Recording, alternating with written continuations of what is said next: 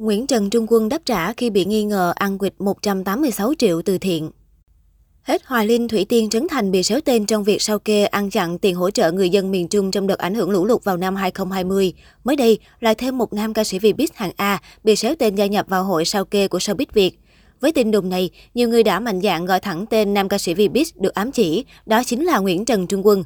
Cụ thể, vào đợt miền Trung bị ảnh hưởng từ lũ lụt, Nguyễn Trần Trung Quân và Dennis Đặng đã đứng ra kêu gọi được 400 triệu cho quỹ thiện nguyện tự tâm chia sẻ từ tâm của mình.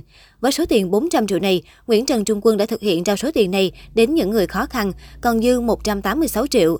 Tuy nhiên, một số cư dân mạng cho rằng Trung Quân đang cố tình để số tiền này đi vào quên lãng. Trước tin đồn bị cho là ăn quỵt số tiền từ thiện còn dư lại, Nguyễn Trần Trung Quân đã bức xúc lên tiếng làm rõ sự việc. Nguyên văn tâm thư của nam ca sĩ. Nhân một buổi chiều nhận được nhiều tin nhắn với nội dung rằng cá nhân quân và số tiền tồn quỹ tự tâm chia sẻ từ tâm có vẻ như đang bị một số cư dân mạng mổ xẻ đâu đó. Quân cũng chỉ cười nhẹ vì cho rằng việc đó chắc chắn không liên quan đến mình. Tuy nhiên, Quân vẫn lên tiếng chia sẻ một chút để tránh câu chuyện đi xa quá. Thành tin đồn rằng Quân im lặng vì sai nên không phản bác được, gây tổn thương cho những người luôn đồng hành cùng các chương trình thiện nguyện do quỹ phát động trong những năm qua. Quỹ từ thiện tự tâm chia sẻ từ tâm không hề mới. Quỹ được thành lập với mục đích quyên góp tiền, tài sản từ những nhà hảo tâm để giúp đỡ những người đồng bào gặp rủi ro hoặc khó khăn trong cuộc sống.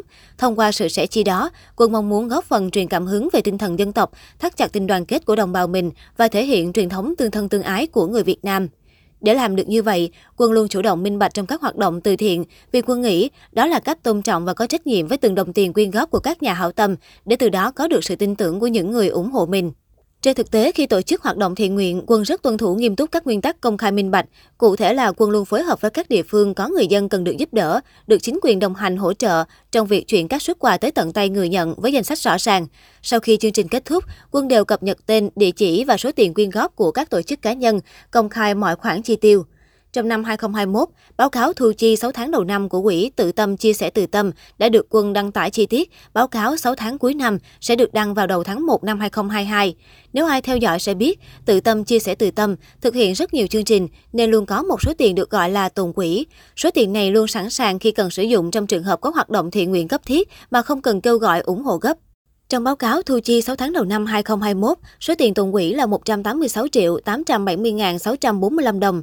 Trong báo cáo, quân có xin phép các quý mạnh thường quân và các nhà hảo tâm để trong 6 tháng cuối năm, quân sẽ dùng toàn bộ số tiền tồn quỹ còn lại và tiếp tục mở thêm đợt quyên góp mới cho chiến dịch xây các điểm trường tại vùng cao để trẻ em có nơi học tập, hỗ trợ lâu dài cho công cuộc giáo dục tại những địa bàn khó khăn thuộc các tỉnh miền núi. Dự định đó, nếu vì tình hình dịch bệnh mà bị chậm lại, quân cũng tin chắc các nhà hảo tâm ủng hộ quỹ sẽ vẫn hoan hỷ, vì điểm quan trọng nhất là chi tiết thu chi của các chương trình luôn minh bạch. Phần tồn quỹ được công bố rõ ràng đến từng con số. Nếu ai đó nghi vấn về sự minh bạch trong các hoạt động của tự tâm chia sẻ từ tâm, thì có thể do các bạn chưa từng theo dõi một quá trình thực hiện chương trình thiện nguyện nào do quỹ phát động nên hoàn toàn không hiểu vấn đề. Còn đối với quân, quân cho rằng việc đòi hỏi sự minh bạch trong hoạt động từ thiện là chính đáng và cần thiết. Về nguyên tắc, người tham gia các chương trình từ thiện có quyền yêu cầu giải ngân số tiền họ đã ủng hộ và người nhận tiền quyên góp và có trách nhiệm giải trình. Cho dù số tiền lớn hay nhỏ thì quân xem việc công khai tài chính là rất cần thiết. Trong trường hợp không tham gia đóng góp cho các hoạt động của tự tâm chia sẻ từ tâm, nhưng chỉ cần cá nhân nào đó có chứng cứ về việc lừa đảo trong quá trình quyên góp và chi tiêu cho các hoạt động thiện nguyện, thì hoàn toàn có quyền gửi đơn thư tố giác cho cơ quan điều tra. Các cục nghiệp vụ của Bộ Công an sẽ vào cuộc kịp thời.